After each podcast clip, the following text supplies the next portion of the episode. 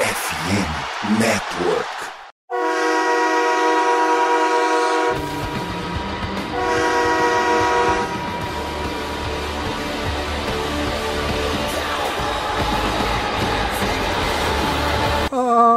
Torcedor do time mais amado, mais querido. E agora sim, Vinícius, não mais sofrido do Brasil, dos Estados Unidos, do mundo. Estamos falando do Dallas Cowboys. Sejam bem-vindos a mais um podcast do Blues da Brasil. E Vinícius, não é qualquer podcast, né? Você sabe qual é o número desse podcast? Esse é o podcast de número 200, né, cara? Ainda bem veio pra gente gravar com uma vitória. Cara, 200 edições de podcast. Eu não sei como vocês não estão enjoados de, de me ouvir aqui, cara, porque acho que eu devo ter participado de pô, mais de 90% deles, com certeza. Podcast que começou em 2013, cara, eu acho que o primeiro podcast devia ter uns oito participantes, assim. Que era pra ser só, tipo, conversa de amigo, assim, cada um falava de uma coisinha. O pessoal foi desistindo, foi diminuindo. E aí incorporei esse podcast ao Blue Star Brasil. E aí. E você, Vinícius, tá, acho que desde 2017, né? Você e, e o Diego entraram juntos em 2017. E de lá pra cá, firme e forte. Já foi na era Dak Prescott. e- Eu sim, eu não entendo como essa galera ainda consegue me ouvir, mas tudo bem. Pô, cara, eu lembro de gravar um podcast falando do Des na recepção do Des Bryant contra o Packers. Pô, quanta coisa eu já falei em podcast, que quanta coisa eu já xinguei, já elogiei, já fiquei iludido, já me decepcionei. Muita coisa, muita coisa. A galera não sabe mesmo, mas numa certa época aí, ninguém lembra o, o horário que a gente gravou o podcast, né? Pô, nem fala, a gente já gravou podcast hora do almoço, madrugada, pra Cuiabá, 5 horas da manhã. na minha hora do almoço, né? É, só que pra vocês era tipo madrugada, de comecinho da manhã, era coisa de doido, cara. Aproveitar que é o, do, é o 200, pode falar essas coisas. Numa dessas gravações super cedo, você vai lembrar, né? Eu acabei dormindo enquanto a gente gravava o podcast. Só pra galera ter noção de, de como era cedo que a gente fazia essas coisas. É porque teve uma época que eu morei em Israel, então era um fuso horário de 5, 6 horas e a gente tinha que achar um, um intervalo ali que conseguisse gravar todo mundo junto, porque se eu gravasse 8 horas da noite em Israel ia ser no meio da tarde aqui no Brasil, então não tinha como. Eu tinha que conseguir conciliar um horário, então foi loucura. É aquela coisa, quem é o boss que manda no horário. Ah, a gente cons conseguir conciliar e cons conseguimos, né? Felizmente deu tudo certo. Se ninguém reclamou na época, né, Vinícius? É porque deu tudo certo. Isso aí, ué. Ou será porque era porque a gente tava em temporada de vitórias? Bem provável. 2020, né? Vitórias. E agora você imagina eu fazendo cobertura do draft de madrugada lá, virando a noite pra fazer cobertura no draft no Twitter e tudo mais. E dormir entre as escolhas. Tipo, ah, Cowboys vai escolher na rodada seguinte. Vai ter pelo menos um- uma hora até a escolha. Eu, pô, vou tirar um cochilinho aqui, meia horinha. Vai descansar. Eu tinha que rezar pro Cowboys não fazer nenhuma troca, né? Porque se fizesse eu ia perder a escolha e já era. Mas felizmente acho que não aconteceu. Ai, ai, mas tá todo mundo feliz. Podcast número 200, só alegria. Tem como ser mais alegre do que uma vitória do Dallas Cowboys, né, Vinícius? Porque Cowboys ganhou.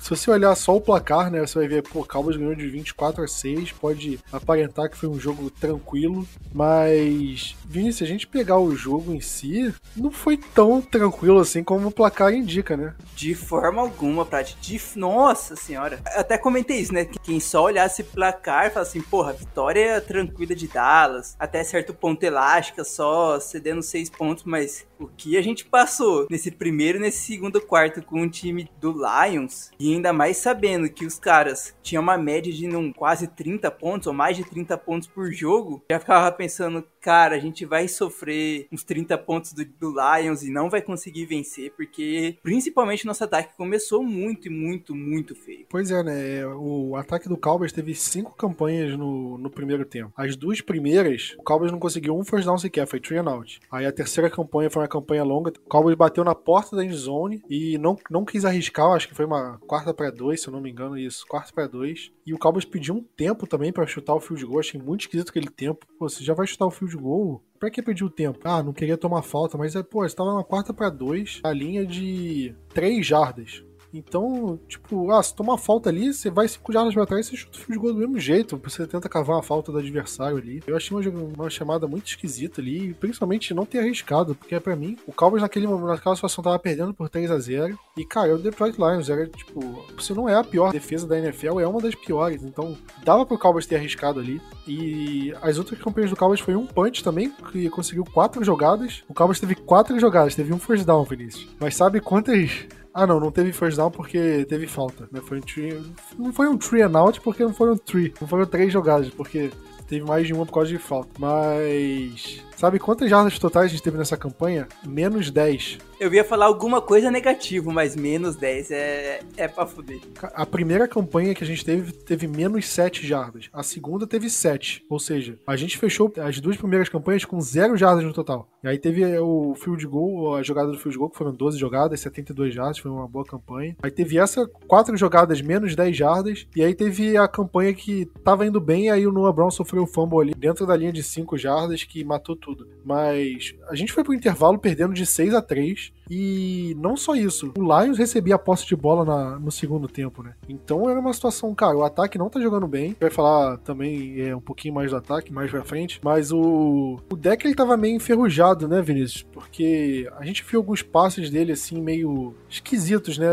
Ele forçando alguns passes que poderiam ter sido interceptados, acabaram não sendo. Que meio que mostrando que ele precisa pegar o ritmo de novo, né? E o que você falou, né, de, do Lions receber a bola no segundo tempo, ali poderia ser muito a receita pra derrota da gente, né? É, se, se, eles abrem, sei lá, 13 a 3 ali, ia ficar uma situação desesperadora. Muito. Dallas provavelmente teria que começar a forçar mais passes. E assim, deck teve 25 só passes no jogo inteiro. Se os caras valassem e marcassem um TD fizesse 13 a 3 provavelmente esse número pa passaria para perto dos 40, provavelmente. Voltando sobre o deck, eu também senti isso. Parece que ele tava enferrujado e assim, dá para entender, né? O cara passou um bom tempo sem conseguir lançar, foi voltar a lançar só agora. E isso me deixou, me deixou receoso. Esse deck um pouco enferrujado e de umas bolas. Claro, ele teve diversos passes magníficos que eu mesmo falava no grupo do, dos assinantes lá que essa era a diferença do deck pro Cooper Rush. O nível do passe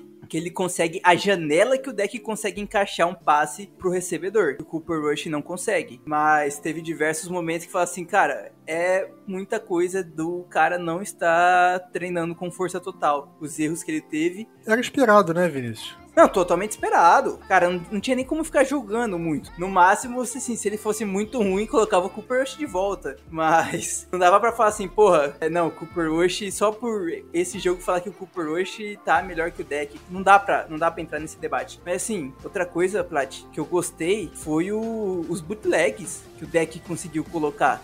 Que a gente não via o Cooper Rush fazendo isso. Primeira jogada do nosso ataque. Não foi corrida pelo meio. Foi um bootleg, ok. Foi um passe dropado, mas foi um bootleg pra esquerda, fazendo passe como que eles falam, do lado contrário do corpo. Isso mostra como o ataque pode ser diferenciado com ele em campo. Pois é, e ao mesmo tempo que o deck errou, fez alguns passos forçados ali, meio inconsequentes, né, meio esquisitos, ele também acertou alguns passes ali que eu ficava, cara, Pra quem dizia que tinha discussão entre ele e o Cooper Rush, não existe, porque teve uns passes que ele fez ali que, cara, acho que nem em outra vida o Cooper Rush consegue acertar com um passe daqueles, né? Acho que foi um pro Sid Lamb, se eu não me engano, um pro Dalton Schultz. A gente viu lampejos, assim, do deck, do deck Elite, né? Coisa que a gente espera que, que ele consiga se tornar de forma mais consistente nessa temporada, pegando o ritmo de jogo, né? Eu acho que o Lions foi uma boa equipe para ele pegar ritmo, porque é uma defesa muito frágil, uma defesa muito problemática. Eu acho que não tinha cenário melhor para ele voltar. Imagina se ele volta contra o Philadelphia Eagles, uma fogueira. Eu acho que ele jogaria melhor que Cooper Rush, mas sem dúvida seria uma reestreia muito pior do que esse jogo contra o Detroit Lions, por exemplo. Vinícius, falando também do próprio Cowboys, né? Uma coisa que eu bati muito na tecla no jogo passado,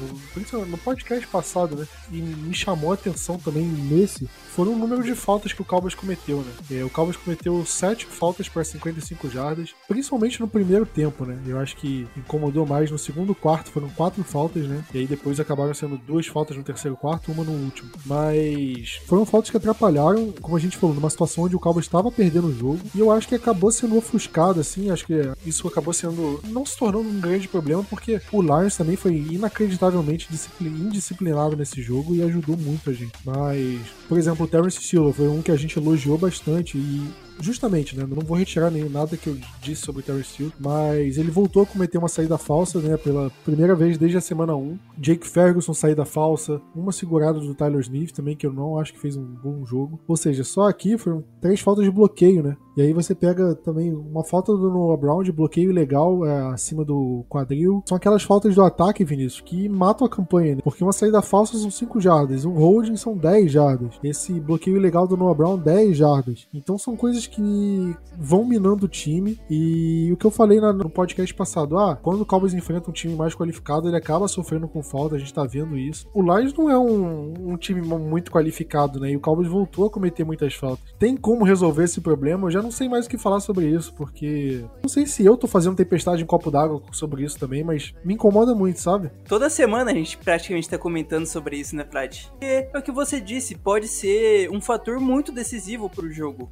Nesse caso não foi porque, cara, é o Lions. O Lions foi muito ruim. Teve falta de delay of game. Eles receberam faltas. Assim, então, tipo, eles também não se ajudaram muito. Mas, cara, tomar sete faltas desse jeito contra um time decente, vencendo os caras, né? Tipo, a gente perdendo, eles vencendo num primeiro tempo, pode acabar sendo muito perigoso. A gente pode tomar uma maior quantidade de pontos no primeiro tempo e na hora que voltar do intervalo não conseguir buscar. Eu entendo essa frustração sua, porque a gente teve jogos que a gente foi muito bem disciplinado. Teve às vezes uma ou outra, principalmente Tyrande, a gente tá tendo muita falta de Tyrande. Peyton Hendershot, Ferguson também. O chutes nem tanto, mas principalmente, até porque o chutes ele não sabe bloquear para fazer falta de holding. Nem isso ele consegue fazer esse infeliz. 10 milhões de embora. Mas ok. É...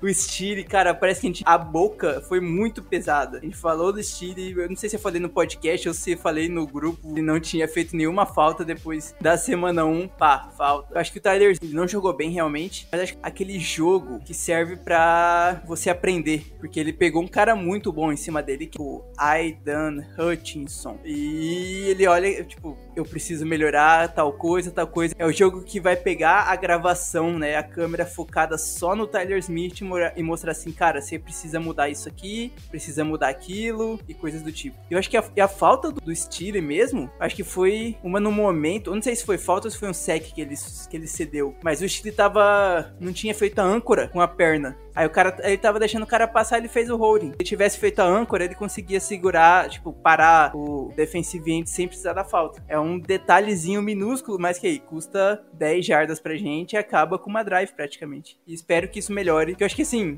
é os mesmos técnicos do ano passado praticamente. Praticamente não, os mesmos técnicos do ano passado. Na linha ofensiva é o Joey Philbin, que já tá terceiro ano lá. Eu não sei onde tem melhorado também não. Só a galera conseguir ser de alguma forma mais disciplinado e entender que, cara, parece que pra Dallas a gente consegue consegue muito mais sofrer faltas de holding do que receber. Lembrando também, em relação a sacks cedidos, não só a gente pode enxergar defeitos na linha ofensiva, porque é meio óbvio, né? Ah, se um quarterback sofreu sec, o problema tá na linha ofensiva. É óbvio pensar isso e não necessariamente tá errado. Só que às vezes um quarterback sofre sec não por problema na linha ofensiva, mas pelo quarterback segurar mais a bola do que deveria. Tem algumas situações que o quarterback acaba segurando mais a bola e isso faz com que o pass rush consiga chegar chegar, é, ter tempo suficiente para chegar no quarterback e fazer o sec. E eu acho que em algumas situações o, o deck acabou sendo pressionado assim por tentar fazer uma leitura maior. E eu acho que isso a gente também pode colocar como fator dele estar tá um pouquinho mais enferrujado, ainda precisava é, pegar ritmo de novo, porque Vinícius, o Cooper Rush, acho que ele só foi ter sofrer sec nesses jogos que ele foi contra o Eagles, né? Teve uma sequência de cinco vitórias. Foram cinco vitórias ou quatro? Cinco. Nesses cinco jogos que ele venceu, ele não sofreu sec nenhum deles, se eu não me engano. Sofreu, só foi só um.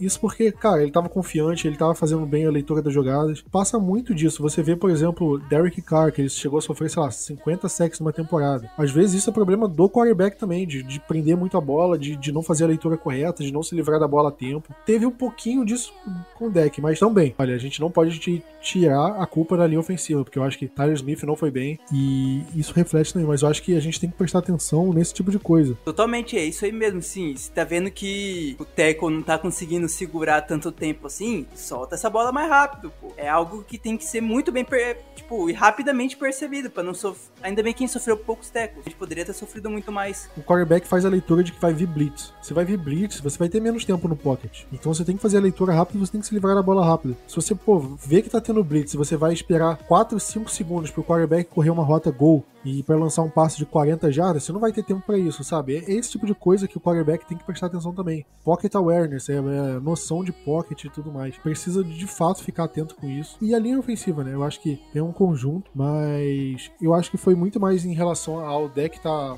precisando voltar a ficar em forma e tudo mais, em ter ritmo de jogo do que qualquer outra coisa. Mas, Vinícius, continuando falando do ataque, né? Uma coisa que me tirou muito do sério foram as chamadas do Kellen Moore. O plano de jogo foi muito esquisito e o Cowboys teve muita dificuldade com o ataque, mesmo com o Dak Prescott. Aí você leva em consideração, ah, o Cowboys ganhou de 24 a 6, né? Como o ataque foi mal por conta disso. Mas, cara, pega o segundo tempo do Detroit Lions. Eles tiveram cinco turnovers nesse jogo. E dos cinco turnovers, três terminaram em touchdown. E poderia até terminar, porque o último turnover acabou, foi no fim do jogo. Basicamente, cara, dos 24 pontos que a gente anotou, 21 vieram de, de turnover, né? Que a gente teve um campo curto e conseguiu resolver. Vinícius, te incomodou as chamadas do, do, do Kellen Moore? Como é que você enxerga isso? Porque a gente sempre fala daquela corridinha no meio dele manjada, né? O Cowboys até tenta algumas coisas diferentes. O Cowboys correu com o Cavonte Turpin, correu com o Sid Lamb, faz algumas coisas, mas na minha visão não parece suficiente, né?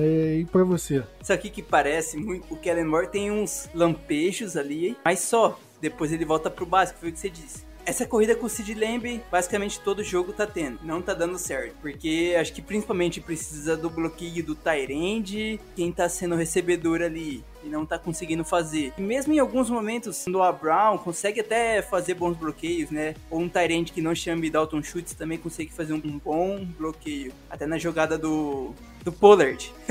Naquela jogada que o Pollard foi muito bem, o Brown e o, e o Ferguson mesmo, eles, eles, os dois ajudaram a abrir uma avenida pro, pro Pollard correr. Mas quero ver mais do, do Moore, cara. A gente precisa de mais jogadas, né? Tipo, só uma jogada vindo assim do com Turpin, com Lamb ainda é pouco. A gente precisa ok, começou a fazer, mas a gente precisa de bootleg, a gente precisa de mais RPOs acontecer. Começou a ter, beleza, mas pelo menos eu quero ver muito mais disso. Tipo, eu quero ver muito mais RPOs acontecendo do que uma corrida pelo meio. Ou faz um toss, corrida por fora do, dos tecos, coisas do tipo. A gente não teve recepção do, do Michael Gallup nesse jogo. Não sei se você percebeu isso, mas a gente não teve. Teve só dois passes na direção dele. E nenhuma recepção. Ele passou totalmente zerado no, nas estatísticas. E o Kellen Moore mesmo falou que foi culpa dele, que, tipo, ele que precisa melhorar essa parte para deixar o Michael Gallup livre pro Dak Prescott ponto totalmente negativo para o Moore. Pelo menos, ao meu ver, tá muito uma contradição do próprio Moore. Eu gostei muito, mesmo que em certos pontos,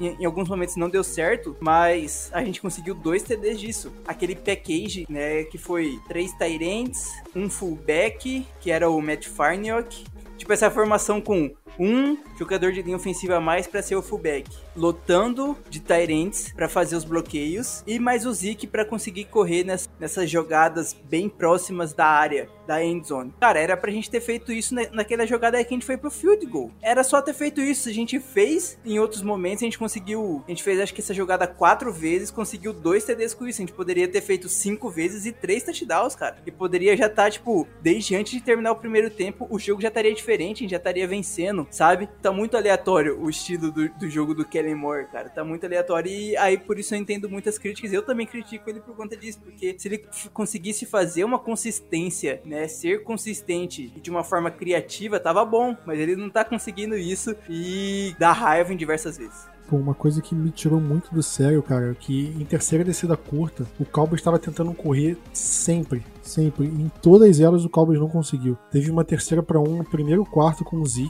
que a defesa que ele correu pela direita e a defesa do, do Lions subiu o muro e não conseguiu. Nessa quarta para dois que eu falei no começo do podcast do field goal e tal, na terceira para dois o Cowboys tentou correr de novo ali, não conseguiu. E teve mais umas duas jogadas de terceira descida curta que o Cowboys tentou e não conseguiu converter. E o Kelly Moore ficou e continuou insistindo nesse tipo de corrida, né? O Cowboys continua insistindo. Eu também não sei se é, foi a chamada original do Kellen Moore ou se o deck parece que mudou a jogada no meio. E se o deck mudou e, cara, foi erro também, porque não estava dando certo aquele tipo de corrida, naquele tipo de situação. Eu uso o Eagles como exemplo, né, porque foi nosso último adversário. O Eagles conseguiu converter terceira descida contra a nossa defesa, que é uma das melhores da liga, com muita facilidade. Né, terceira para um, eles faziam um quarterback sneak ali com o Jalen Hurts e convertiam. Então por que a gente não tenta um, um, sneak assim de vez em quando? Ou eles fazem aquele read option lá, por que, que o Cowboys não consegue fazer isso? Eu sinto falta de um, de um pouquinho mais de variação assim às vezes eu acho o Kellen Moore muito restrito àquilo e pronto, sabe? E isso me incomoda e eu acho que isso dificultou nosso jogo, porque na campanha de field goal, se a gente tivesse convertido aquela terceira descida, era touchdown, a gente teria virado o jogo ali e não empatado. No primeiro quarto também, a gente não teria tomado three and out, ou seja, pô,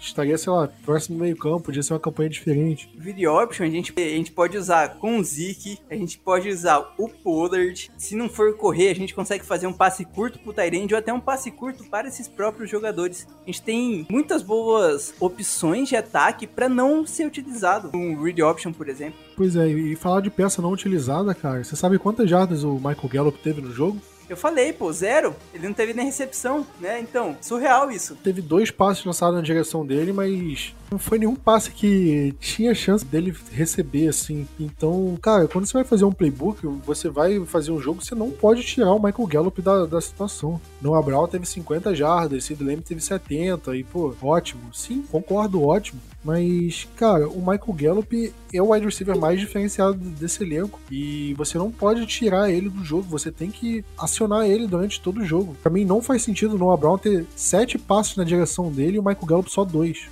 Pra mim isso tem que ser o contrário. Você tem que colocar a bola na mão do seu melhor recebedor. E o Michael Gallup é o melhor recebedor do Cowboys hoje. Não é o Sid Lamb, não é o Noah Brown. Por mais que o Noah Brown tenha feito um bom jogo, e eu não, eu não nego, ele fez um bom jogo, acho que tirando o fumble ali, que, porra, espalhou a farofa. Mas esse fumble aí também foi sacanagem. Eu nem, nem julgo ele, cara. Que pancada que ele tomou ali. Foi, foi foda.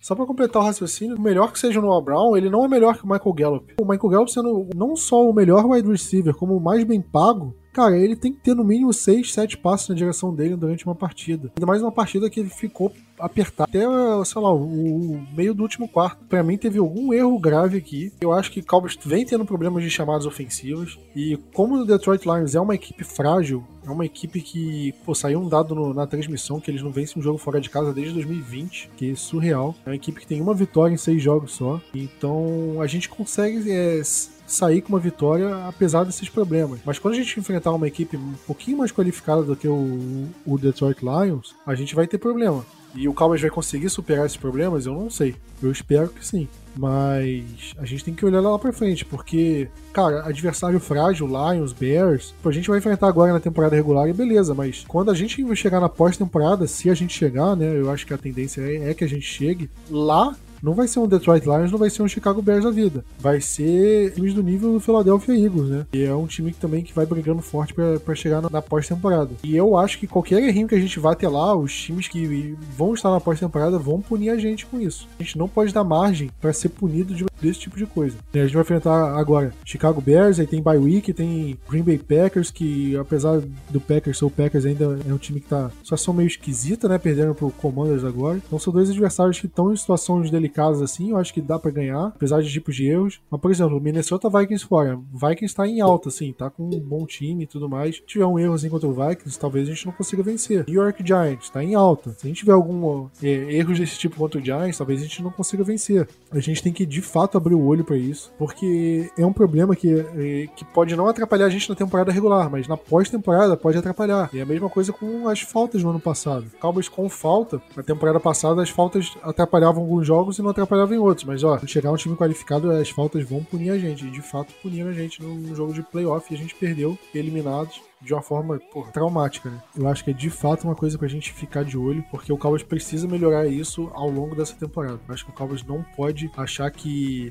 vai conseguir superar isso em qualquer partida, porque na, na minha visão não consegue, não consegue. E, Vinícius, a gente tá aqui só meio que criticando, né? Criticando mas tem coisas boas para tirar desse jogo, né? Afinal, a gente venceu, a gente forçou cinco turnovers. O que, que você acha que dá para destacar da, da partida de domingo? Até parece que a gente perdeu o jogo, né, Prat? A gente só tá, só tá falando mal do, dos caras, pô. Mas acho que principalmente, eu já citei isso, no ataque para mim, a diversidade de jogadas que o deck traz e a qualidade dos passes que ele traz junto. É um ponto muito positivo que deu para destacar desse, desse jogo de domingo. Além disso, cara, acho que não tem como a gente não comentar da, da nossa defesa, né? Que, porra, a gente fez o quê? Duas interceptações, três fumbles, né? Se eu não me engano. Três fumbles forçados e duas interceptações. Ou perto disso. A gente tá muito bem com a nossa defesa. Muito mesmo, com alguns erros, principalmente do Anthony Brown errando o tackle ridículo. Mas a nossa linha defensiva, ela tá, tá linda de ver entra o reserva, joga bem. Tira que era considerado o principal defensive tackle, não joga por questão de qualidade técnica. Os caras se segura, conseguem né, jogar muito bem quem entra no lugar dele, o Carlos Watkins, o Tristan Hill, por exemplo. Então, cara, o Dan Quinn trouxe uma outra defesa para Dallas. Ele mudou o que era antes do Dan Quinn, o coordenador defensivo, que eu já esqueci o nome dele, graças a Deus. Mas, tipo, o Dan Quinn transformou da água pro vinho. A nossa defesa tá indo muito bem. Tá conseguindo cada vez mais mostrando que a gente consegue segurar o ataque adversário e deixar o nosso ataque em posições ótimas de campo para poder vencer um jogo. Acho que a melhor parte do nosso time hoje é a defesa, indiscutivelmente. Então acho que é o que mais que a gente consegue destacar desse jogo contra o Lions. Cara, eu acho que a defesa no geral a gente tem que elogiar. Eu coloquei no Twitter, né, do Blue Star Brasil, o Micah Parsons. Eu já tinha comentado com os assinantes numa jogada que o Micah Parsons ele vai pro pass rush, aí ele percebe que vai ser uma, tipo uma screen, um passe meio curto, e ele para no meio do caminho, volta, se recupera e consegue fazer o teco. Ele fez isso uma vez antes e no segundo tempo ele fez isso e conseguiu evitar um touchdown certo do Lions, né? Ele fez um tackle e o jogador caiu na linha de uma jarda. Inclusive uma jogada polêmica que o Lions não quis desafiar, eu achei esquisito. Mas eu acho que, pela imagem, o jogador de fato não encostou o joelho no chão, tava na linha de uma jarda. E na jogada seguinte, o DeMarcus Lawrence forçou o fumble no Jamal Williams, né? Então foi de fato uma jogada que salvou a gente em sete pontos do Micah Parsons. Como você falou, Vinícius, se o Lions abre vantagem ali, o jogo era outro. E a gente vê como o Micah Parsons jogou, como ele foi inteligente é, nesse tipo de jogada. Pô, maravilhoso. E um que eu, que eu critiquei no outro podcast ali, que eu sempre via fazendo merda, é o Sam Williams, né? E de fato ele não vinha bem na temporada e nesse jogo ele teve dois sacks, teve fumble forçado, fumble recuperado. Ele jogou muito bem. E Vinícius, como você mesmo colocou, né? É, o Lions ele tava dobrando, triplicando a marcação, a cobertura, né? No DeMarcus Lawrence e isso abriu muito espaço pro Sam Williams é, no mano a mano, né? Então ele conseguiu tirar proveito disso, conseguiu fazer um bom jogo. De acordo com o Pro Football Focus, que é um site de estatística, de métricas de, de futebol americano, o Sam Williams teve a maior nota do Cowboys no, na partida. Dá pra ver como ele foi bem, né? E já aproveitando, Vinícius, acho que eu vou colocar ele como meu destaque. Pô, cara, roubou meu destaque positivo. Não, você sempre vai sempre o primeiro, deixa eu falar primeiro, deixa. Você já me tirou destaque, me tirou bold. Eu falei que, que o Brett Maher ia ter mais pontos que o ataque do Lions, né? E foi igual, foi 6 a 6 Não contou extra point, né? Eu tinha dito que, tipo, independente disso, mas sei lá. Mas enfim, não, não aconteceu do mesmo jeito, mas cheguei perto. Sam Williams é meu destaque. E a minha decepção, cara, eu vou colocar o Kellen Moore. Não vou botar nenhum jogador, eu vou botar o Kellen Moore porque me incomodou. Que era um adversário frágil, era um adversário, eu acho que o ataque deveria se impor mais do que se impôs na partida. A partida não precisava ser tão parelha assim quanto, foi. E, e você vê isso? colocar o Zik como destaque positivo. Ele até pulou jogador, cara. Quanto tempo que a gente não via isso? 18, eu acho. Foi a última vez que aconteceu a pulada do, do Zik sobre um jogador. Porra, dois TDs, uma pulada em cima do jogador. Isso para mim, pro Zeke de hoje em dia, desses últimos anos, mesmo que não foi, não teve tanta jarda, acho que teve só 50 e alguma coisinha, né? Teve até menos que o Pollard. Mas cara, para mim foi ótimo, perto do que ele tava mostrando em outros jogos. Vale muito como destaque positivo, destaque negativo. O Anthony Brown, vai, porque me deu muita raiva. Teve uma corrida que, cara, que o cara ganhou, sei lá, mais umas 15 jardas assim, porque ele teve um teco na linha de scrimmage que o Anthony Brown foi igual um um saco de batata pra cima do. Era a drive do, do Lions que tava começando na parede. Acho que eles estavam na linha de duas, três jardas, praticamente. Se ele mandasse um tackle ali, né? Era praticamente nem de scrimmage ou uma linha. Assim, iriam ainda estar muito com as costas na parede. Mas, pô, até a gente consegue fazer um tackle melhor que aquilo, Plat. Cara, foi, foi, foi muito feio. Foi muito feio. E Trevon Diggs continua muito bom, né? O Diggs, ele melhorou muito os fundamentos dele, ele teve a interceptação que, pô, marca registrada, né? Passe longo na direção dele, pô, os caras ainda acham que vão conseguir, é sacanagem. Mas o Diggs, ele tá muito seguro, tá, pô, jogando muito menos faltas também, né? Igual mandaram lá no grupo, menos faltas, ele tá comentando. Pois é, ele teve 11 faltas na temporada passada e nessa ele tá. A gente tá chegando na metade da temporada ele só tem uma falta cometida. É uma baita diferença. Teve outro cornerback também que conseguiu interceptação, que foi o Jordan Lewis. E logo depois da interceptação ele sentiu, né? Ele colocou a mão no pé, tava é, sentindo algum problema no pé. Pelo onde ele botou a mão assim, eu já tava, cara, muito cheiro de tendão de Aquiles aquilo ali. Porque ele saiu de campo meio que mancando, né? Não conseguindo colocar peso assim no, no pé, né? Não conseguindo botar o peso do corpo no pé. Precisando de ajuda para sair de campo, então esquisitou. E logo após o jogo, né? Segunda-feira, é confirmada a lesão. É uma fratura de Liz Frank, né? Eu nem sabia o nome direito da, da fratura. É uma fratura no metatarso. Não sei se você lembra, Vinícius. O Neymar teve isso uns anos atrás, ficou uns meses parado. É mais ou menos esse mesmo tipo de lesão que o Jordan Lewis tem. Só que no futebol a temporada dura um ano, né? No futebol europeu é basicamente de julho a maio, de agosto até maio, assim, abril. E então, se você perder 3, 4 meses, você ainda consegue voltar na mesma temporada. Agora, Jordan Lewis, se ele ficar 3 meses fora e vai perder novembro, dezembro, janeiro, ele vai voltar o quê? No Super Bowl? É, ele não vai voltar. Ou seja, fora da temporada. Então, é, já até passou por cirurgia, né, Vinícius? Isso que foi o mais doido, né? A gente jogou domingo de tarde à noite à noite foi pra cirurgia, já entrou na faca, direto. Geralmente, dependendo da lesão, eles têm que esperar desinchar o, local e tudo mais. Inclusive médicos, médicos que ouvem o podcast, se eu estiver falando besteira, me corrijam. Mas tem algumas outras que são mais rápidas assim também.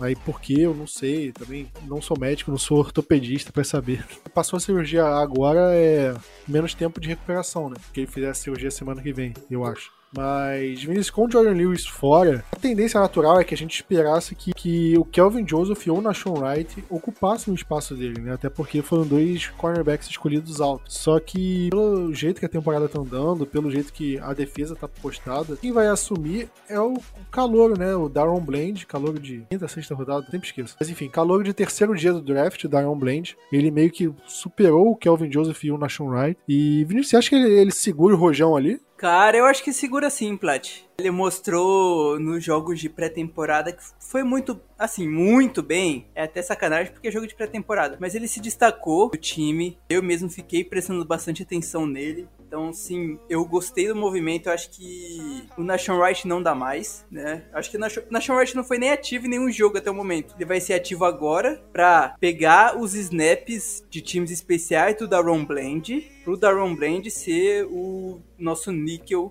cornerback, né? Eu entendo, Plat, até não jogar o Kelvin Joseph, porque em tese o Kelvin Joseph é o primeiro reserva, seja do Diggs ou seja do Anthony Brown, né, para ser do cornerback de, na, da sideline, digamos assim, não do níquel. Mas acaba querendo ou não sendo frustrante, porque pô, o Kelvin Joseph é pick 100 né, top 100 no draft. O Nashon Wright também foi top 100 no draft. E nenhum dos dois vão jogar, porque quem vai jogar vai ser o Daron Bland. Então, assim, foi um baita erro, né, do front office por ter escolhido esses dois jogadores. Pelo menos teve um acerto vindo no Daron Bland. Eu acho que ele não vai jogar todos os snaps de níquel. Eu acho que no momento posso estar totalmente errado na hora que chegar domingo, cara. Mas acho que no momento vai ter uma divisão dele e do Mukuamo. Que o Mukuamo também teve uma quantidade significativa até de snaps depois do Jordan News machucar. Então eu acho que vai ter um pouco essa divisão entre Mukuamo e o Daron Bland. Eu espero que dê, que dê, muito bem. Se não é o último ano do contrato do, do Jordan News, é o penúltimo. E ano que vem a gente pode cortar ele com pouquíssimo dead cap para folha salarial. É, é uma infelicidade, totalmente é uma infelicidade, adesão, mas business é business, é prático. Assim, gosto até do, do Jordan Lewis, mas se falar assim, porra, a gente tem o Daron Blend pagando muito mais barato e jogando muito melhor. Fico com o Blend. O Lewis é um cara que pode ser cortado, né, dependendo da situação, e é isso. Se o Daron Blend jogar no nível do Jordan Lewis, aí você leva em conta, cara, você tem o Jordan Lewis pagando, sei lá, 5 milhões de dólares por temporada, e você tem o Daron Blend ganhando um décimo disso, e jogando a mesma coisa e mais novo. Qual dos dois você vai manter? Não tem discussão, né? Então, a gente pode analisar o Darren Brand diante disso. O, acho que foi o McCarthy, foi, alguém do Cowboys falou que o Nashon Wright vai, vai ter mais tempo, né? Como você falou, ele não foi ativo para nenhum jogo, talvez agora ele seja. Nem que seja para jogar no, no Special Teams. Quando você vê o Darren Brand superando esses dois, eram caras que foram draftados muito mais cedo do que eles, a gente vê como eles estão é, com problemas no desenvolvimento deles. Né? O Kelvin Joseph, é, o Cowboys draftou no começo de segunda rodada, então é um cara que já tinha um potencial grande. E o Nashon Wright, apesar de ser draftado em terceira rodada, todo mundo falava que ele era um cara de quinta, de sexta rodada. Mas o Cowboys draftou ele pensando de fato no, no físico dele, que era parecido com o que o, Dan Quinn queria, e também na capacidade de desenvolvimento dele. E se ele não se desenvolveu direito, o problema é de quem? O problema do Nation Wright? Pode ser. O problema do, do Dan Quinn? Pode ser também. O que aconteceu de errado? Eu acho que o Cowboys tem que usar eles como pra ver que, que é, de fato foi um erro, ok, assumimos que é o um erro, onde erramos, por que erramos e como não errar mais. Eu acho que esse é o passo principal, porque o Cowboys acertou em cheio contra o Javon Diggs na segunda rodada. Só que aí agora, cara, a gente, tá, a gente draftou mal, a gente teve duas chances de draftar um cornerback bom no segundo dia, não draftamos nenhum, né, nenhum, nenhum papel relevante no time principal agora, e a gente pode ter problemas de cornerback no futuro. Se a gente não tiver hoje, tem o Jordan Lewis, né, com o Anthony Brown jogando mais ou menos, e era pra gente estar com tanto o Kelvin Joseph quanto o Nashon Wright, ocupando a vaga do Brown e do Lewis ali, pelo menos, disputando vaga. Só que eles não se desenvolveram de acordo com o esperado. Então o Cowboys vai ter que se virar se isso também. Tomara muito que o Darren Brand resolva esse problema, porque a gente precisa, né? O Nashon Wright foi 2021, né? O Kelvin Joseph 2020. Não, os dois foram em 2021. 2020 foi o Diggs. Tá certo. Mas digamos que em tese os dois seriam para ser, é, deveriam ser o futuro do de, da posição para Dallas, né? A gente não precisaria pagar 5 milhões no, no Anthony Brown. Sim, é, você pensa numa solução a médio prazo. Cara, o Anthony Brown e Jordan Lewis estão tapando um buraco ali, mas a partir do momento que o Wright e o Joseph se desenvolverem, o Cowboys chuta eles dois e vem com os calores, com, os jogadores em contrato de calor. Né? Só que isso não aconteceu. Então o Cowboys tem que manter o Brown e o Lewis por mais tempo no time titular, justamente por conta disso. Aí vamos ver o Daron Brand. Se ele segurar o Rojão, ótimo, maravilha. Menos um problema. Mas se ele não segurar, cara, vai ter que ter uma reformulação geral ali na, posição de cornerback. E te digo, é normal se o Darren Bland não segurar o Rojão, porque ele é um cara de terceiro dia de draft, né? E a gente não pode é, colocar uma expectativa de que ele vai ser o novo Trevon Diggs, porque é, é, a chance é muito mais alta dele não ser do que ele ser. Ano que vem é o último ano de calor do, do Diggs, né? Vai vir um caminhão de dinheiro para ele. Pois é, aí tem Donovan Wilson, vai renovar com Donovan Wilson, tem um monte de coisa que o Cowboys tem que resolver. Só que eu acho que esse é assunto mais pra frente, né? É, eu só queria falar assim, que a gente tava falando de, de contrato de calouro, né, e tudo mais, que seria maravilhoso, a gente poderia ter Diggs, contrato de calouro, Calvin Joseph, Nashon Wright, cara, a gente teria nossa, nosso trio de cornerbacks todos como contrato de calouros e os três sendo titulares, mas infelizmente só o Diggs tá, tá conseguindo bater, né, com a expectativa criada. Outro jogador com contrato de calor que tá tendo problemas, na verdade não tá tendo problemas, mas também se machucou machucou foi o Matt Farniok. Ele sofreu uma lesão um pouco mais grave na coxa e foi colocado na lista de lesionados. A expectativa é que ele fique seis semanas fora, ou seja, um mês e meio. Deve voltar ali por dezembro. Né? Não tá fora da temporada, mas vai perder uma boa parte dela. Vinícius, quem vai ocupar o lugar dele? Você acha que é o Jason Peters é caminho natural ou tem alguma outra solução? Mas acho que o Peters não tem a velocidade e o estilo, até por conta da idade, para jogar na posição que o Farniok joga de ser esse fullback, né? Porque o Farniok é mais novo, consegue ter uma aceleração um pouco maior e coisas desse tipo. Para mim, Jason Peters deveria estar tá como titular, mas ok, isso não está acontecendo. Pelo que eu li, o time deve subir o Alec Lindstrom para ser um mais um guard barra center reserva, né? Porque a gente tem que pensar na parte do Tyler Biadish, né? Nem em cima do, do corner McGovern, tem que pensar no Biadish então o Alec, o Alec Lindstrom é o, vai ser o center reserva. Eu acho que ele vai acabar fazendo essa função de fullback quando for necessário chamar ele. É uma bad ver que a gente tá. Farniok até jogou bem, né? Ele jogou, jogou relativamente legalzinho. Se não é calor, é segunda lista, machucado. Matthew Aletsko, machucado. Cara, são dois jogadores super novos que a gente tá praticamente perdendo para quase a temporada inteira, que poderia ser melhores desenvolvidos para o futuro. Mas lesão é um negócio que tá sempre no jogo, a gente vai ter que sempre se organizar com isso e já temos, acho que para mim e pelo que eu já li, a gente já tem esse substituto que é o Lindstrom, que eu acho que foi até um dos principais jogadores não draftados que a gente escolheu, né? Tipo, era um dos tops não draftados e que acabou vindo para Dallas junto com Turpin e outros jogadores. É, o Farniok já era reserva, né? Ele entrava em situações ocasionais. Eu acho que dá para colocar o Conor McGovern fazendo algum tipo de coisa que ele fazia, como por exemplo entrar de fullback e botar o Jason Peters na OL. Eu acho que o Cowboys não vai sentir tanta falta do Farniok nesse período assim, sabe? A menos que, por exemplo, McGovern se machuque, dois titulares da linha ofensiva se machuquem. Eu acho que aí o Cowboys sentiria falta né? Mas acho que no geral é um desfalque mais tranquilo de se lidar do que o Jordan Lewis, por exemplo. Totalmente, é só colocar mais um outro jogador de linha ofensiva para fazer a posição do Farnell aqui, né? É bem tranquilo. Pois é, e Vinícius, é, a gente tá falando de jogador lesionado e tem um jogador que tá para voltar, né? Que é o Damon Clark, né? Pra quem não sabe, é um linebacker que o Cowboys draftou também no terceiro dia também. E é um cara que o pessoal falava que seria no, no estilo Jalen Smith, né? Não em característica de campo, mas no sentido de ele tá com problema né? Ele passou por uma cirurgia complicada? A cirurgia dele foi a fusão espinhal. Não sei direito é, sobre a situação, mas era esperado que ele ficasse essa temporada inteira sem jogar e só começasse a jogar na temporada seguinte. Foi o que aconteceu. Três semanas atrás, o Damon Clark voltou a treinar, começou a treinar com o time. E nesse momento, o Cowboys é, ele tinha 21 dias para poder para ficar treinando. E aí o Cowboys decidiu o que vai fazer. Se ele assinava com o time principal, se não é, ia pro practice squad. E chegou a hora do Cowboys decidir, né? Eu acho que essa semana o Cowboys tem que decidir alguma coisa sobre ele. E Vinícius, o que o Cowboys tem que fazer com ele? Você acha que vale colocar no time principal de, logo de cara? Eu não sei se o Cowboys meio que tem que cortar ele pra ele ficar no practice squad ou botar na lista de lesionados. Mas o que o Cowboys pode fazer com esse calor que tem potencial, mas a gente não sabe se tá em condição de jogo ainda. Foi uma lesão muito complicada, né? Na espinha, fez uma cirurgia muito complicada, não joga muito tempo, né? Acho para mim, a gente deveria sim colocar no, no PS, no Practice Squad, a, a melhor opção no momento, até porque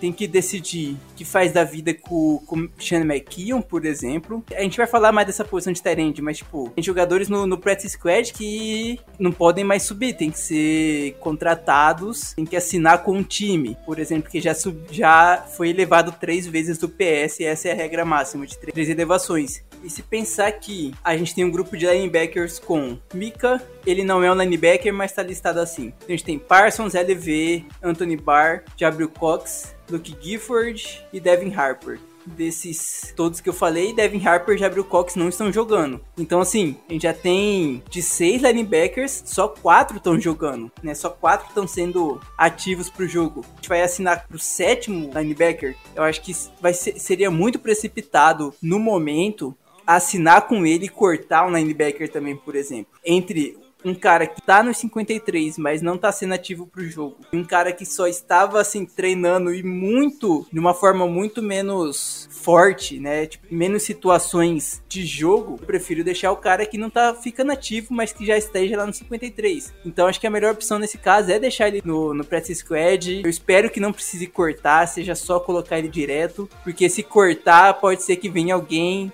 e vai em cima dele, né? Escolha ele. Então não sei, vamos ter que esperar essa semana. Essa semana, quarta-feira, se não me engano, que fecha a janela dos 21 dias, a gente vai conseguir ter uma informação mais concreta de como vai lidar o front office com esse jogador. Ou seja, bem capaz de quando esse podcast sair, a gente já tem a resposta, né? Mas enfim, vamos ver o que, o Cowboys vai resolver sobre ele, porque não é uma decisão fácil. Tem muitos linebackers aí que o Cowboys tem no elenco que acabam sendo não aproveitados, né? O Cowboys tem profundidade no elenco e mais um, né? Tem que ver o que, que vai fazer. E Vinícius, agora falando mais voltado pro jogo de domingo, tanto o Zeke quanto o Dalton Schultz eles meio que sentiram ao longo do jogo como a gente tá gravando um pouco mais cedo que o normal, a gente não tem o injury report, a gente não sabe a forma como eles treinaram. O Zeke falou que é, era mais uma pancada, né? Ele saiu uma entrevista, mas ele ainda tá sentindo meio dolorido, mas ainda é segunda-feira. E o Dalton Schultz, né? A gente também não tem muita informação. Você acha que corre risco deles não jogarem? Eu acho que dificilmente o Schultz pode ter, acho que mais chances dele não jogar, porque você reparou, né? Teve momentos lá que ele tava dando uma mancadinha,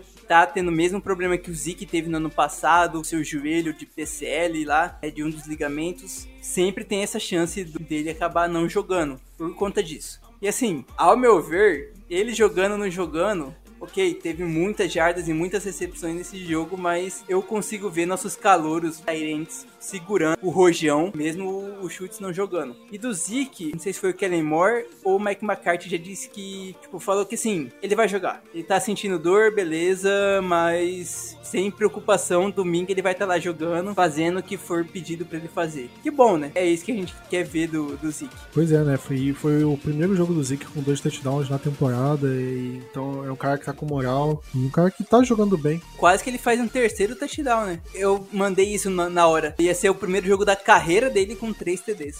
Correndo, né? Acho que total acho que deve ter tido já. Isso, isso, imagino que seja correndo. Por que não esse próximo jogo, né? Dallas Cowboys e Chicago Bears, jogo também no domingo, jogo também sem transmissão da ESPN, infelizmente. O jogo às 14 horas no horário de Brasília. Finalmente Vinícius vai ver um jogo às 14 horas, né? Porque senão vai estar em Cuiabá, né? Ou você já vai ter voltado? Ah, não, pô, já vou ter voltado. Ah, maravilha. Você não vai estar aqui no sábado, não, né? Vou, vou até finalzinho da tarde, eu vou, vou ter que aguentar flamenguista com Libertadores. Cara, depois que eu pensei nisso, eu pensei, putz, pra pegar um Uber na hora da final do jogo vai ser, vai ser puxado vai estar tá loucura, cara. Toma cuidado com isso aí. Mas porque ia falar isso, cara. Dependendo do resultado, a cidade vai ficar um inferno. Mas, enfim, não é o assunto aqui.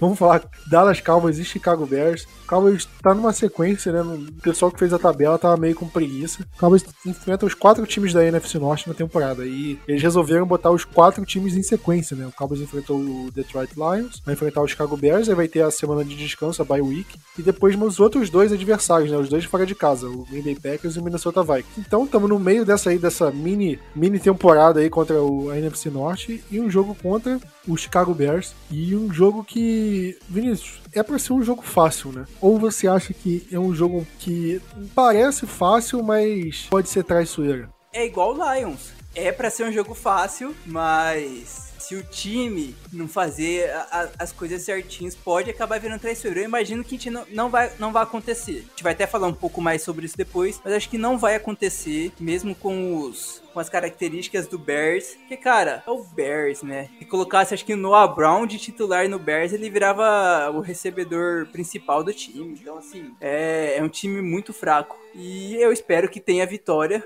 é a, é a sequência da NFC Norte com quatro vitórias que a gente tem que ter, ao meu ver. Então a gente já tem que aproveitar esses mais fáceis. A gente vai jogar em casa ou a gente vai jogar no, no, em Chicago? Em casa, em casa. Em casa, né? Então ótimo, a gente vai jogar em casa, torcida botando pressão.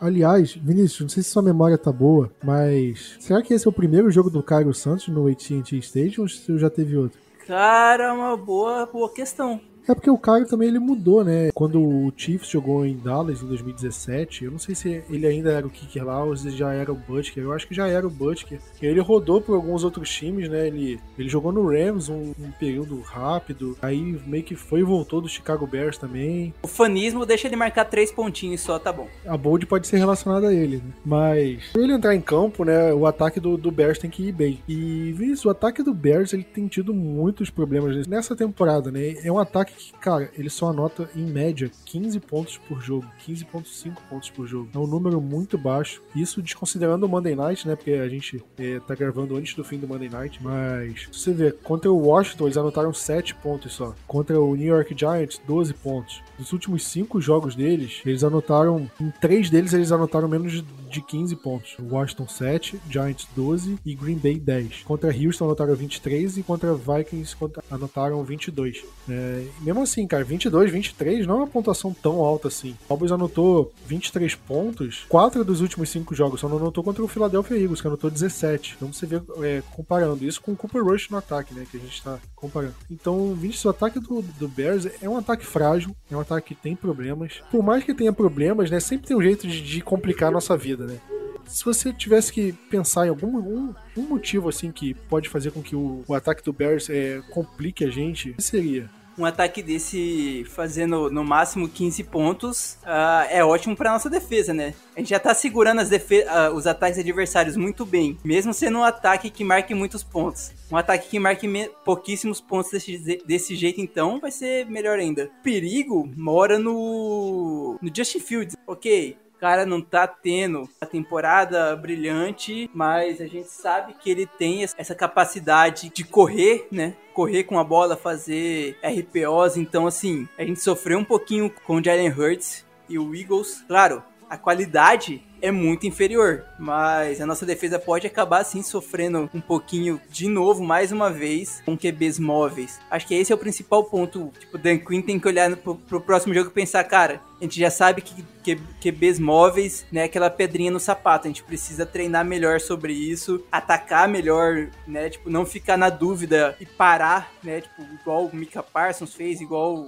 outros jogadores fizeram parava pensando aonde, né, se ataca o quarterback, se vai pro, pro pro recebedor, porque eu acho que a pior coisa é você parar. Você tem que, sim, mesmo que não dê certo, mas vai e faz um tackle em alguém. Tá, não faz o tackle no, no quarterback sem a bola, que é falta decide um jogador e vai. Porque se você ficar, tipo, parando pra depois decidir, vai ser pior. Diversas vezes foi pior. Pode acontecer de ser pior. Eu acho que é o principal ponto que a nossa defesa tem que se preocupar. Pois é, eu tava vendo aqui os números do, do ataque dos Chicago Bears, né? O, e o ataque aérea do Bears é, é, terrível, terrível. O Justin Fields ele tem 869 jardas em seis jogos, né? Como eu falei, estamos desconsiderando o Monday Night, ou seja, em seis partidas ele tem uma média de 144 jardas lançadas por jogo, é um número muito baixo. E isso você leva em conta quatro touchdowns e cinco interceptações, ou seja, mais turnovers do que touchdowns, número ruim. E aí você vê 23 sacks em seis jogos, também número alto. Em jogadas aéreas eu acho que o Cowboys tem vantagem, até porque o grupo de wide receivers deles, recebedores no geral, é fraco, né? Você tem o Darnell Mooney, que é o melhorzinho, aí tem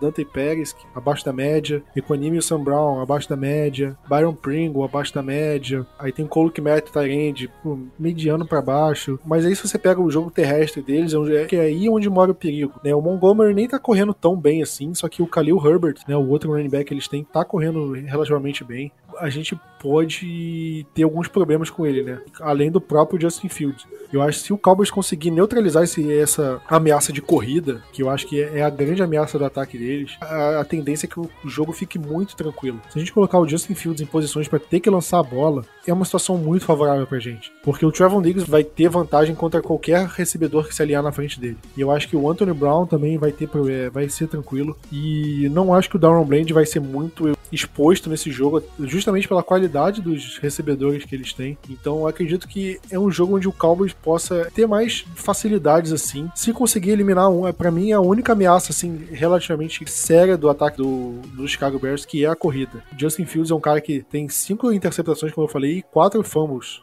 sofridos na temporada. Você pega nove turnovers né, num, numa temporada né, em seis jogos, é um número alto. Então é, é um cara que o Cowboys precisa pressionar, precisa é, ser mais agressivo, que eu acho que o Cowboys consegue forçar turnovers, né, da mesma forma que conseguiu com o Jared Goff, e daí ter um jogo mais tranquilo assim. Vini, só que por outro lado, a defesa do Chicago Bears não é uma defesa tão frágil quanto o ataque, assim, né? A defesa deles é mais encorpada, tem jogadores de mais qualificados, como por exemplo o Eddie Jackson, que inclusive é um cara que eu queria muito em Dallas, baita de um safety.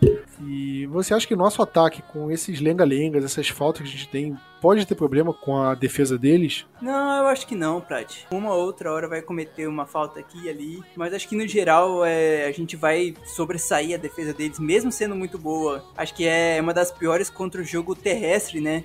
Se eu não me engano, se me puxa a memória que tá correta, acho que uma das piores contra o jogo terrestre ou contra o jogo aéreo, acho que é contra o jogo terrestre, é a hora do, do Zeke brilhar. Acho que para mim é um jogo, assim, já teve o primeiro jogo pro deck se situar, voltar a se situar em campo num jogo oficial. Acho que esse já é mais um segundo jogo pro deck fazer isso. Além de que eu acho que é um jogo para inflar números. Seja do ataque, seja da defesa. Mas já quem tá comentando do ataque, acho que é um número pra gente conseguir Dick Pollard de uma quantidade grande de jardas. Deck também conseguir passes mais longos e coisas desse tipo. A linha ofensiva segurar essa linha defensiva deles que, cara, acho que tirando o Rocco Smith, que é um, um cara fora da curva excepcional. Acho que só sobra o Robert Quinn de defensive end ali. E mesmo assim, Robert Quinn não tá jogando o que era esperado dele. Então acho que vai ser muito bom pro ataque um jogo contra o Bears para ganhar mais confiança, colocar o Gallup agora e fazer recepções e principalmente pro deck que é o que mais precisa de confiança no momento e testar essa mão e o dedo dele olhando também os números da defesa do, do, Chicago Bears, é uma defesa que é boa contra o passe, né? Tem bons números contra o passe, inclusive em jardas cedidas por passe é melhor do que a nossa. Só que eles têm problemas em jardas terrestres, né? Cedendo jardas terrestres. Então eu acho que pode ser um jogo pro Cowboys abusar do Zeke e do Tony Pollard. Eu acho que principalmente Tony Pollard, que é um cara que é mais explosivo. Eu acho que é um cara que consegue mais big plays. E eu acho que pode ser isso, né? Eu acho que o Cowboys usar bastante o jogo terrestre e punir o Chicago Bears de algumas formas. Play action, read option. O Cowboys tem qualidade para isso. Eu não sei se o Cowboys pô, bota a bola na mão do deck para ele lançar 40 passes, até porque eu acho que nem precisa. Coisa, né? Eu acho que o jogo vai se desenhar de uma forma que nem precise disso. Eu acho que é um jogo pro Cowboys controlar essa partida de, de certas formas, assim. Até correndo com a bola, você controla o relógio, você faz campanha longa, cansa a defesa deles. E do outro lado, bota eles para passar a bola, que eu acho que a nossa defesa vai estar tá bem postada e vai conseguir evitar esse tipo de coisa. Então acredito que é uma linha que eu seguiria para essa partida. Eu acho que eu acho que é o melhor caminho assim pro Cowboys e, cara, o Chicago Bears é um time que vai brigar pelas primeiras escolhas do draft. É pelo menos é o que tudo se desenha para isso se o Cowboys tem aspirações para chegar longe na temporada e para pós-temporada, o Cowboys não pode se dar o luxo de perder para o Chicago Bears, ainda mais dentro de casa, né? Tem que vencer de qualquer jeito.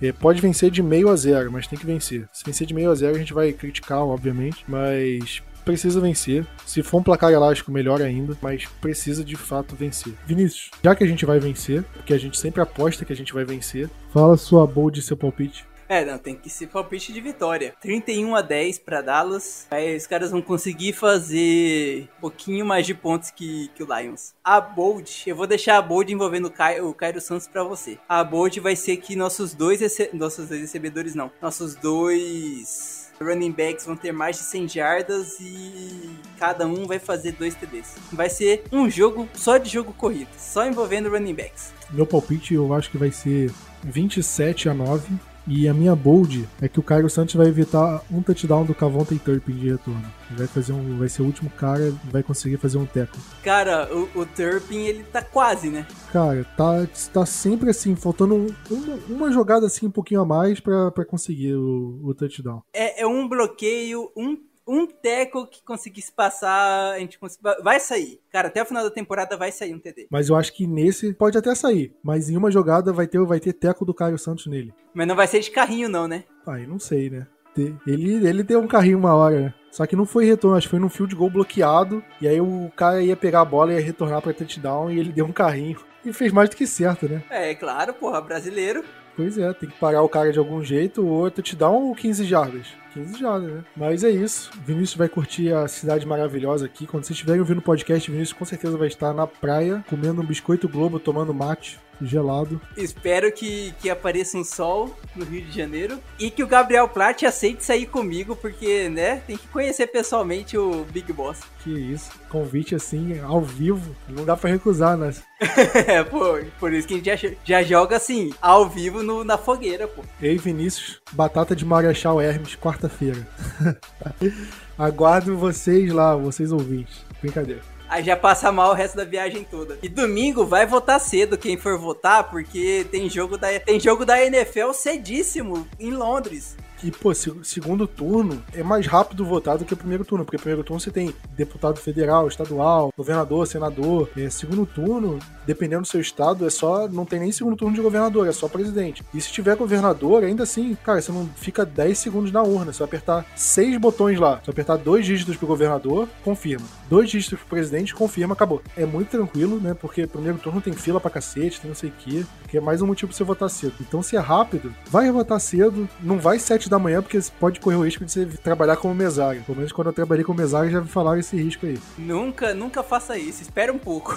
Espera uns 40 minutos, alguma coisa assim do tipo vai tipo 9 da manhã, assim, 10 da manhã, você acorda cedo e vai de boa. Porque o jogo demora 3 horas, de 2 às 5, não vai dar tempo de votar depois. Né? Você vai sair no meio do jogo. E hora do almoço é a hora que sempre fica cheio, né? Que é a hora que todo mundo vai. Então aproveita essa hora, assim, um pouquinho antes do almoço, entre 9 e 11 da manhã ali. Vai, vota rapidinho. Vem o seu lugar de votação é perto da sua casa. Ah, eu vou de a pé. Maravilha. O meu dá até pra ir a pé, mas é, é, é meio longinho. É uns 10 minutos andando. Ah, mas porra, 10 minutos andando não dá um KM, cara. Acho que dá um quilômetro e meio. Pô, que atleta de crossfit é esse aí? Mas é tranquilo, porque é, é num clube perto da praia, cara. Eu trabalhei de mesário lá e você fica sentado na mesa olhando assim o mar. Pô, inacreditável, cara. Essa é a magia do Rio de Janeiro, cara. É, você pode ficar lá trabalhando no, numa das piores coisas possíveis, que é ser mesário olhando o mar, pelo menos. Eu acho que não deve ter muito lugar que vota olhando pro mar, não. Mas que a maioria é escola em um lugar esquisito, assim. Eu que dei sorte de morar do lado do bairro que tem praia. E aí tem um clube lá e, pô. Mas é isso. Votem cedo. Vejam o Cowboy ganhar o, o Chicago Bears. E só alegria. Estamos ficando por aqui. Aquele abraço, tamo junto e Go Cowboys!